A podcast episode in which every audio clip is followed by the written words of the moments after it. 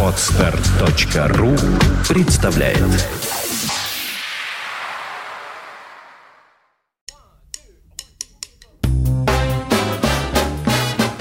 Слушать здесь.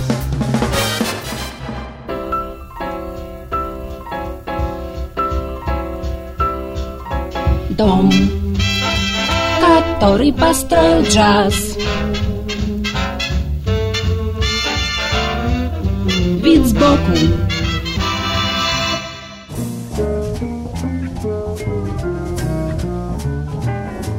Всем привет! У микрофона Андрей Соловьев. Пожалуй, самое интересное и волнительное занятие для меломана – наблюдать, как рождается что-то новое, как музыка развивается, трансформируется и проникает на новые территории. Такое бывает нечасто. Тем более захватывающим становится каждый момент прорыва, что называется, на ту сторону звука – Одно из таких пограничных, еще не окончательно оформившихся явлений в около-джазовой сфере – это мэт-рок, как называют в наши дни некоторые формы синтеза нового джаза и авангардной рок-музыки, обозначившиеся в 21 веке. Инициатива здесь исходит именно от рока, так что ошибки в названии никакой нет – но траектория развития, несомненно, ведет в сторону джаза. Самое неожиданное, что ни кентерберийские эксперименты, ни стиль прогрессив и даже не близкий джазменам фанк является питательной почвой для рождения и роста новых музыкальных побегов. Вы будете удивлены, но Мэтт Рок черпает силы из самого консервативного и автономного рокового источника, из хэви-металла, включающего множество ответвлений и модификаций. Да, в метроке много именно от тяжеляка. Эмоциональная напряженность, ставка на виртуозность и исполнительский эксбиционизм, на карданное уплотнение пульсации, плюс стремление загипнотизировать публику неожиданными скачками настроения. Однако звук, как правило, становится легче, прозрачнее, а ритмическая изощренность превращается в самоцель.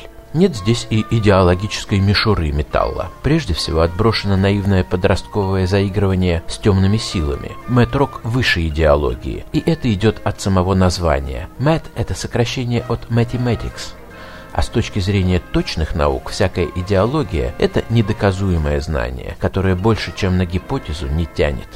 Вот и получается, что итоговый результат чем-то напоминает джаз-рок, прежде всего электронный фьюжн, в котором тоже многое зависит от виртуозной техники и ритмической изощренности, а разум преобладает над эмоциями. Только вот импровизации в метроке меньше, чем в джазе, но думаю, это дело времени.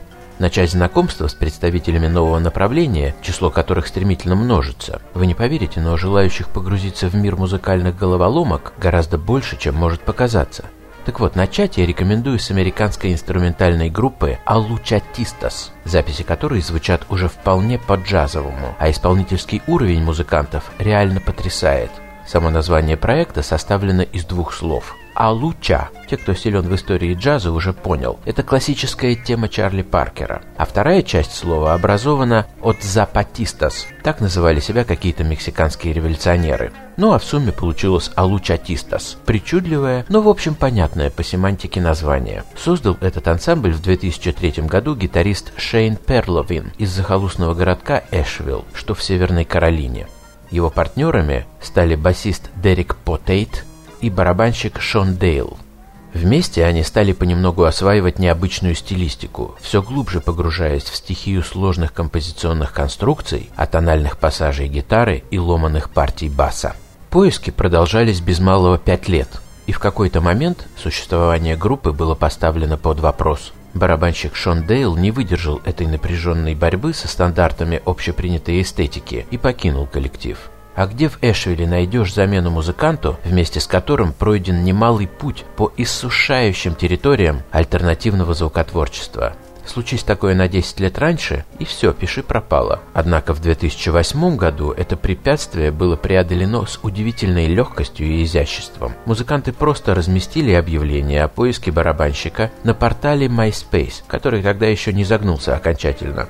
И через какое-то время на связь вышел некто Райан Ослендс из штата Иллинойс и согласился пройти прослушивание, а когда в отношении его кандидатуры было принято положительное решение, покинул берега озера Мичиган и навсегда переехал жить в Северную Каролину к своим новым братьям по музыкальному разуму. Примерно в это же время произошло еще одно важное с джазовой точки зрения событие. На группу обратил внимание сам Джон Зорн и предложил выпустить очередной альбом на своем одиозном лейбле «Цадык». Что тут скажешь, наверное, радикальная еврейская культура может проявляться и в таких бешеных темпах и сумасшедших размерах. Зорну видней.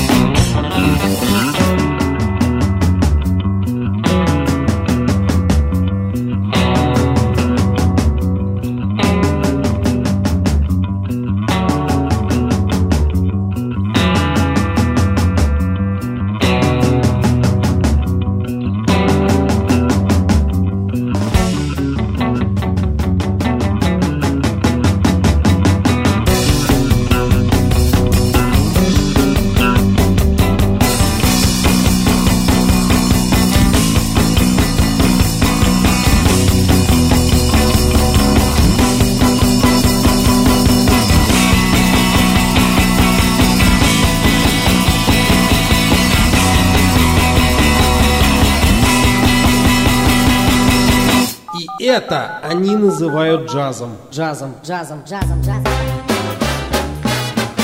Слушать здесь.